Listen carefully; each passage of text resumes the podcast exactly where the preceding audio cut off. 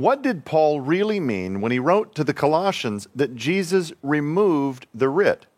And what does that mean for your eternity? What does heaven really look like? People often speculate about the presence of harps, beautiful skies, the ability or desire to fly. Today's panel is here to help us better understand what the Bible actually says about eternity.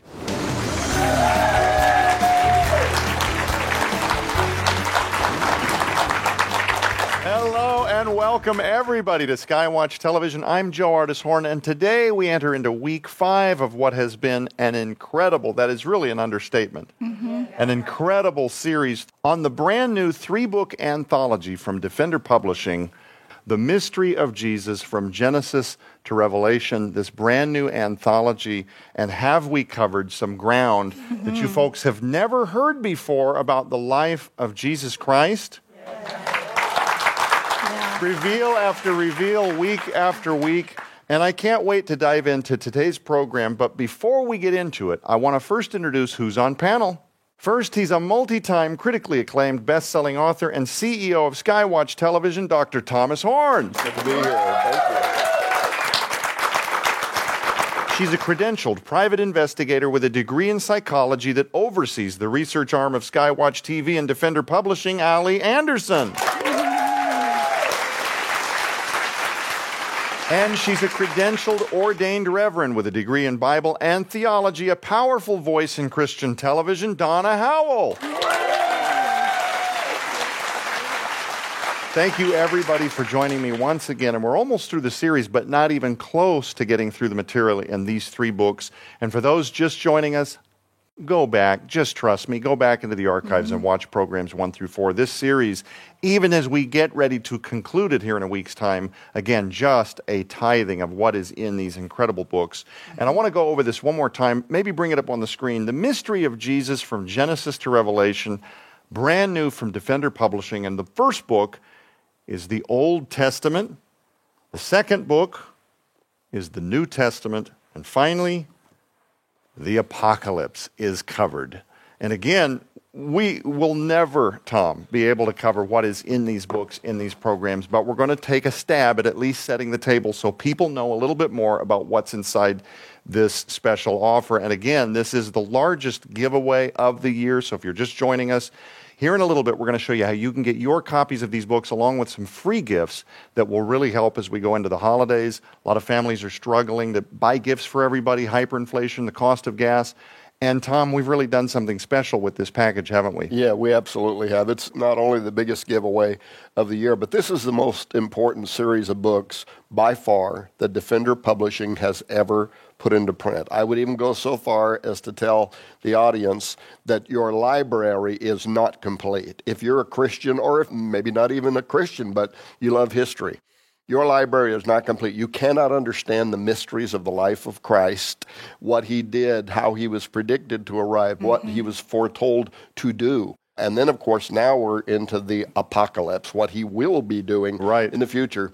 This goes into details that have never been published before, right. a lot of them. And right. it is That's revelation right. after revelation. Just for the audience that's here in house that have heard bits and parts throughout the break, stuff we just couldn't put in the programs, it's just, again, reveal after reveal after reveal.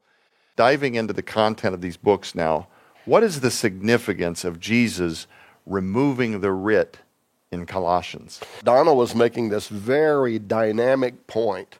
Uh, there is this scene in heaven, and everybody is weeping, and John, the so called revelator, he is crying because there is a, a, rolled up scroll and it is sealed, writing on front and back. Nobody in heaven was found worthy to be able to open that seal and to read the contents there. And again, go back to last week or week before and listen. But there was something that I wanted to say at the time, Donna, and we didn't have a, ch- a chance to do so. It's this very verse, Colossians uh, 2 13 through 14, that also goes to the kinsman redeemer. That was the point Donna was making making, Jesus the Lamb hath prevailed to open the seals and to read the scroll. It's this explosive place in the book of Revelation. But what many people do not know, this verse is such a mystery to almost everybody in the church. They read it, they don't quite understand, they know it's probably important, but they don't really get right. what the Apostle Paul is even writing in his letter to the church. Here's what it says Colossians 2:13 through 14. Get this. And you, being dead in your sins and the uncircumcision of your flesh, hath he quickened together with him, having forgiven you all trespasses, blotting out the handwriting of ordinances that was against us, which was contrary to us, and took it out of the way, nailing it to the cross. Now, what is he talking about here? Well, Paul was a brilliant man, trained at the feet of Gamaliel, a historian.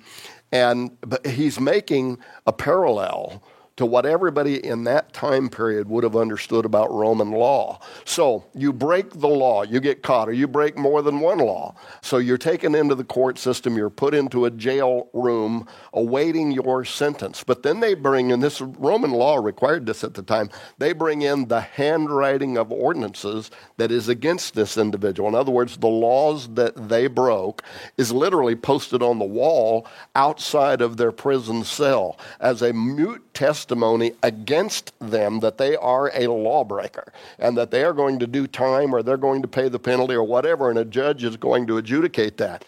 But what Paul is saying here is that every one of us are lawbreakers. Every one of us have come short of the glory of God. But Jesus took the handwriting of ordinances that was against us, that was nailed to the wall next to your cell room, constantly reminding you of the laws that you broke, right? He took it off of the wall and literally carried it to Mount Calvary and nailed it to the cross. Yeah.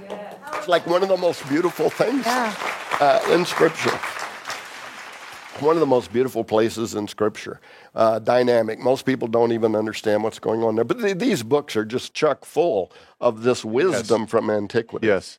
So, Donna, as we move into the final volume of this series, and of course, the final volume is dealing with Revelation, the mysteries of the Jesus Project, there are so many ways to interpret the book of Revelation, mm-hmm.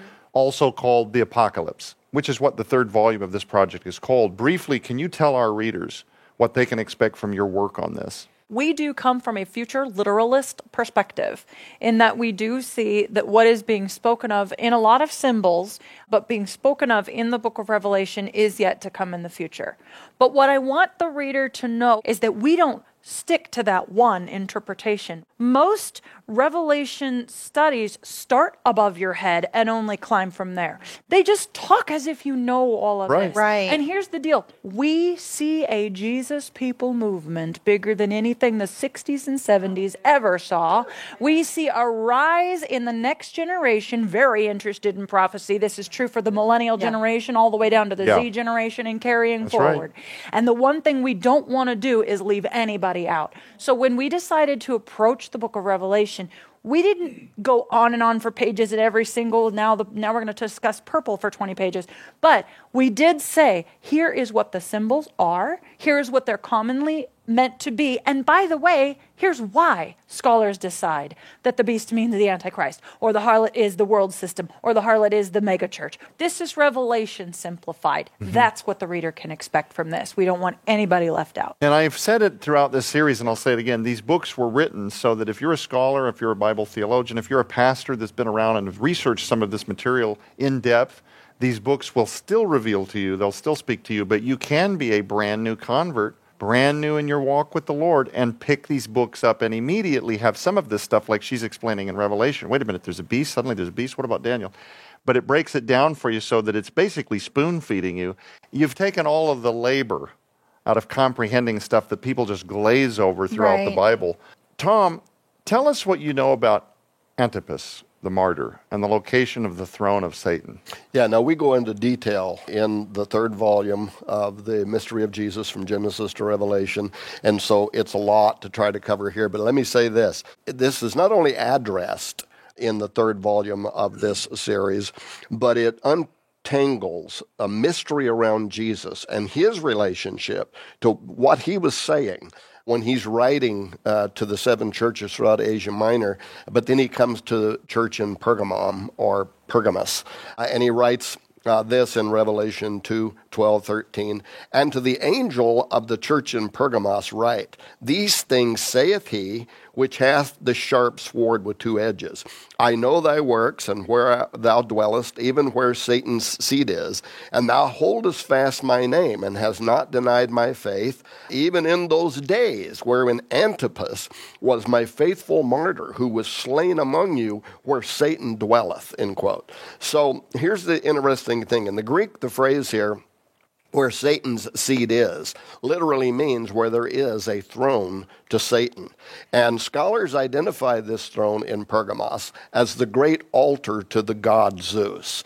So important was the worship of Zeus in Pergamon that on this famous 40 foot tall altar, this giant altar, perpetual sacrifices were made to him. And as a matter of fact, this man Antipas was martyred on that altar. He slowly roasted to death inside of a metal bull, which was the symbol, the ancient symbol and companion of the god Zeus. And so Revelation 2:13 is considered to be a citation of that event wherein Antipas was my faithful martyr who was slain among you where Satan dwelleth. Now, here's a little couple of tidbits that are kind of interesting.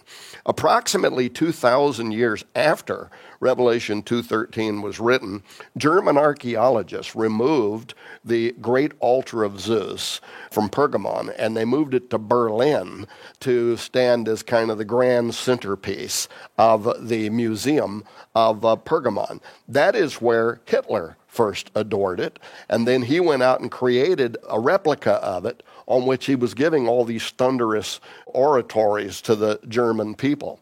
But Fast forward about 85 years, uh, a blogger by the name of El Gallo wrote, and he says another charismatic young politician mer- mesmerizes huge German crowds with rousing speeches in Berlin. Who was that? Barack Hussein Obama. Oh, wow. And then he asked the question Did Barack visit the great altar of Zeus? He did. But then what is wow. really telling is immediately when he came back to the United States of America, what he did was astonishing because he created, or he had created, he ordered to have constructed, the construction of a Zeus like Greek columned stage from which he made his acceptance speech for his party's nomination for uh, president. Of course, because Greek temples such as those built to honor Zeus were considered to be the place that actually housed the entity, the demon the Satan behind this altar. He was mocked by a lot of the people in the GOP. I remember even writing about it at the time, but they mocked him. You might even remember there were two or three major newspapers that eh, said, Oh God, right? And it had pictures of him standing up on this Greek columned stage in which he was giving his uh, acceptance speech. But in any case, there's some very interesting stuff. Again, we don't have time to go into all of this right now, but, but this is even connected to our modern age because the question then is was Obama responsible for inviting an ancient evil?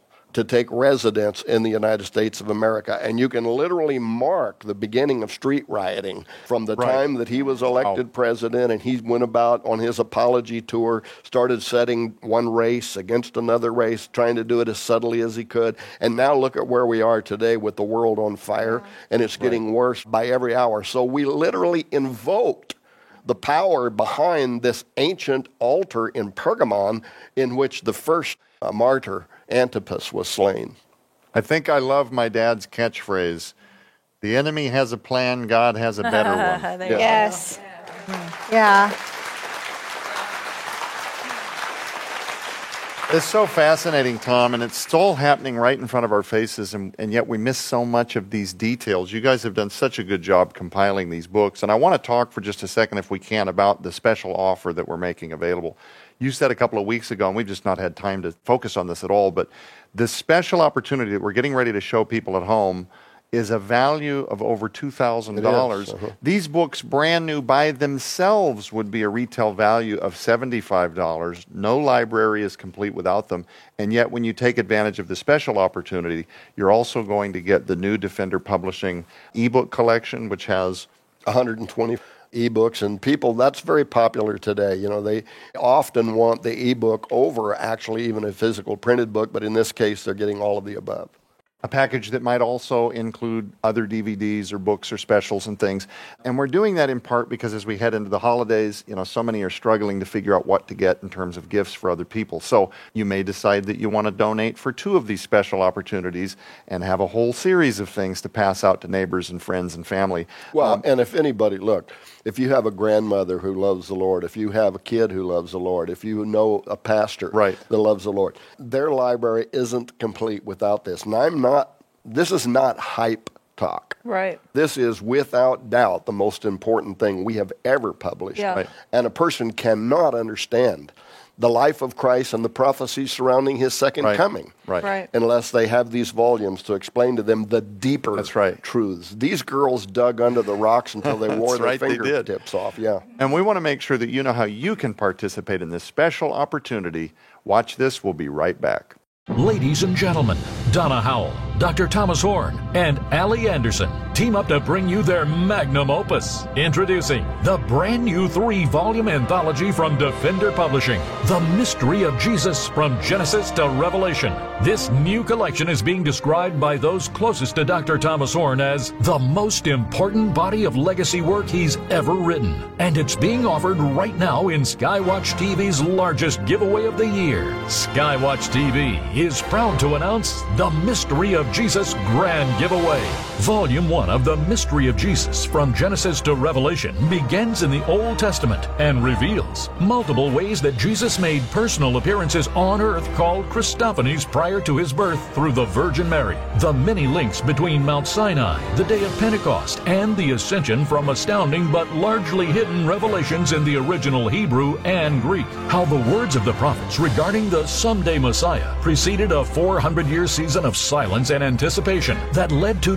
disastrously incorrect interpretations of who he would be when he arrived, and so much more. Volume 2 begins in the New Testament and demonstrates what social and political events transpired during the intertestamental period that led to a movement of numerous false messiahs whose military pursuits splintered the Jews into various disjointed sects, each with their own misguided, documented messianic expectations. How extra biblical and apocryphal books written around the time of Jesus give fresh insight on New Testament characters, their true identity and reputation, and how that affects proper biblical interpretation, the real and largely misunderstood purpose of Christ's ministry years on earth, and why there is an apparent deficit of miraculous manifestations in our day, and we're barely scratching the surface. Then Volume 3 moves directly to the apocalypse, where you'll learn clear cut, comprehensible explanations behind even the most enigmatic and hard to understand symbols in Revelation that anyone can read and understand. How Jesus, present and active in all 66 books of the Bible, makes his grand and final entrance in shining glory to welcome into the New Jerusalem all who receive the free gift of salvation.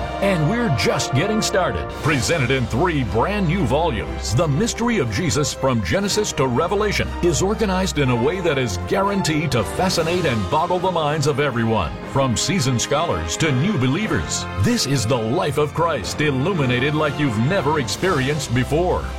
When you order this incredible collection, you'll also receive the new Best of Defender Publishing ebook collection on data disc. Now, for the first time, this must have assortment features 120 of the most information packed best selling books in Defender history, including the never before digitally released version of the Defender Family Bible, featuring Old and New Testament with expanded Apocrypha. These full length works are in popular ebook formats, so you can read them on Kindle, EPUB, PDF, and other handheld electronic devices. Give this collection as the ultimate gift to somebody you know this holiday season, or take them with you wherever you go. Valued at over $2,000 all by itself. But that's not all. With the holidays just around the corner, now's your chance to save big and receive bonus merchandise. As included in the Mystery of Jesus Grand Giveaway are any number of brand new super quality overstock gift books, DVDs, or audio sets to add to your library or give away as gifts this coming holiday season. Season. Sold separately, these items hold a retail value of over $2,000. Yours now for your donation of only $35 plus shipping and handling.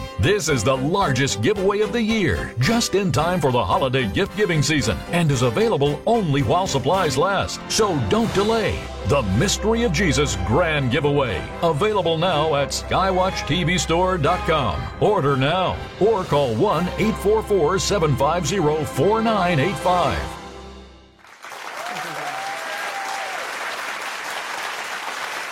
Welcome back to Skywatch TV. I'm Joe Horn. We continue our discussion. We are concluding, unfortunately, but again, just scraping the surface of this beautiful three book anthology from Defender Publishing, The Mystery of Jesus from Genesis to Revelation. And we're going to continue now with Allie Anderson, this mysterious figure known as the Antichrist. Allie, the Antichrist is a mysterious figure, a future figure. But it's clear that he'll establish an earthly reign that mimics that of Christ, right? Yes. And so when we're looking to what's going to happen in the future, again, like so many other kinds of scenarios, we can kind of also see a parallel during the biblical times. Right. So let me back up for just a minute and remind you of a few weeks ago when we were talking about the intertestamental period and how everything that was bad was going from bad to worse. And people became so desperate for kind of an answer man Right. to see this Messiah rise up that every time a would be Messiah would rise up and then be crucified, it was like their hopes would get really, really high and then they would be To dashed save again. them from their political oppressors. And Right. They're looking for Yes. a savior, a hero to, yeah. Absolutely. Now moving into modern day and into the future, you know, as the world continues to get more and more chaotic Right. and and defeated in so many ways with It's the book of deteriorating in Revelation. real time, Yeah, yeah. talking about, you know, pestilence and war and rumor of war and you know, political friction and famine and all of these different things we'll see the population again begin to really look for an answer man and look for somebody who will rise up and save everybody. And then an answer man will come along and he's going to do a lot of things that really parallels Right. the kinds of things that people saw from, from Jesus. He's going to perform miracles. He does have a prophet that kind of goes before him and paves the way. He will appear to bring peace. He's going to appear to have answers. I'm sure he's going to look very innovative and unique in his approach Oh, to sure. a lot of problem solving and strategic, you know, prowess. And eventually, he's going to trump every other contemporary he might have it being the answer man by dying and resurrecting. And when that happens, the world is going to stand in awe and say, well, he's arrived. Right. Mm-hmm.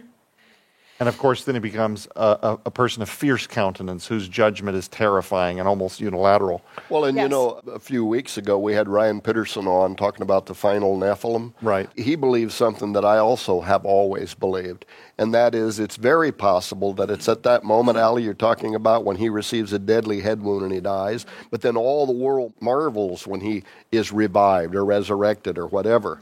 And they see that as paralleling uh, Jesus Christ. So we agree on this point that that is probably the moment in which the god Apollo, this underworld entity that the Apostle Paul talks about, rises up and becomes the inhabitor of this body of this man known as Antichrist. So until then, he's really, you know, he's a charismatic man. But at that moment, he becomes the final Nephilim. Mm-hmm. This underworld entity Right. rises up into Right. him and takes possession. Yeah, Ryan was phenomenal, and we had a lot of really good feedback on those shows. So go back to our archives and check out the Ryan Peterson programs on the final Nephilim. Unfortunately, we are running out of time, so I, I do want to switch gears, Donna. We led this program. How many of you have seen little kitty books depicting what heaven is supposed to look like? You got little baby angels. some of them are playing harps. and There's a lion Streets lying next to a lamb. Yeah, yeah, the streets of gold. Somewhere in the history, though, Donna, the church got this idea that heaven is a collection of clouds and harps. But you've actually studied both the millennial kingdom as well as the eternal state called the New Jerusalem. And of course, you have a fresh perspective. What do you think heaven will be like? There are the well knowns that you just mentioned streets of gold. The animals are all going to get along. There will never be any night because the glory of God and the Lamb will be the light. They're in the Word and they're very clear.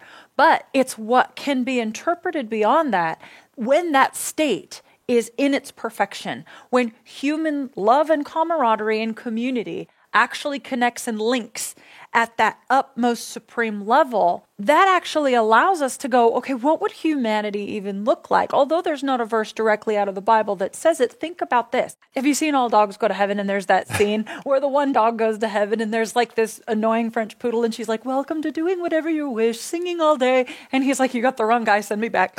He's bored, right? He gets bored right away. He's just bored.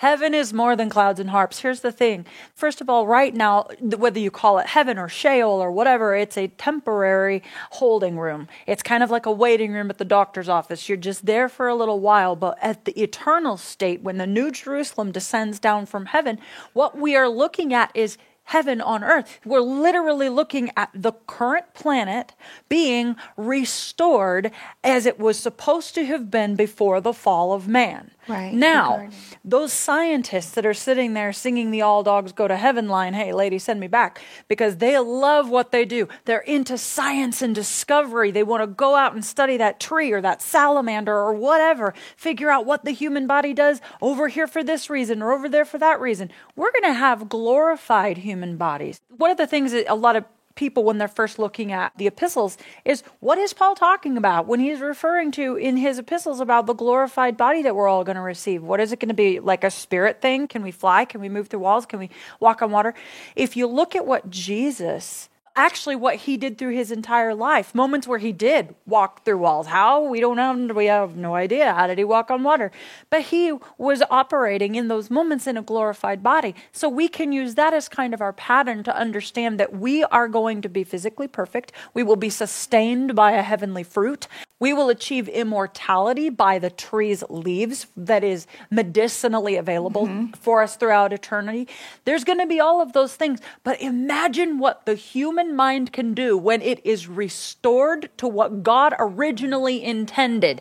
Okay, yeah. there is going to be no bureaucratic governmental red tape that silences that scientist's discovery and says, no, no, no, don't say that. It points to God. Say this other thing. It's that. There will be no conspiracy theory. There will be absolutely no sin obscuring any truth at all. And have you ever found yourself where you've got the answer and you're standing there like the answer man, and all of a sudden your mind goes blank and you're like, hang on, what's the word? What's the word? And in the back of your mind, yeah, like 500 times today. In the back of your mind, you're standing there going, no, no, no, no, wait, wait, wait. If I can just remember, how did I articulate this earlier? I practiced yeah. this, I even knew the words we will have 100% restored pre fall human expression, meaning that everything we want to express, every discovery we find on the earth, all the sciences will still be there. They just won't be corrupted by this idea that we've got to hide what we're really finding. Don't point to God. Make sure we go back to Darwin. All the stuff. Right. It's going to be beautiful. And by the way, human expression is more than just science. It's art, it's music. Mm-hmm. As one scholar said, we are going to out Beethoven Beethoven. Yeah. The line to the throne of God will never end. Right. This is what we're looking at in the eternal state. Wow. Have you guys ever heard any of this explained like this before?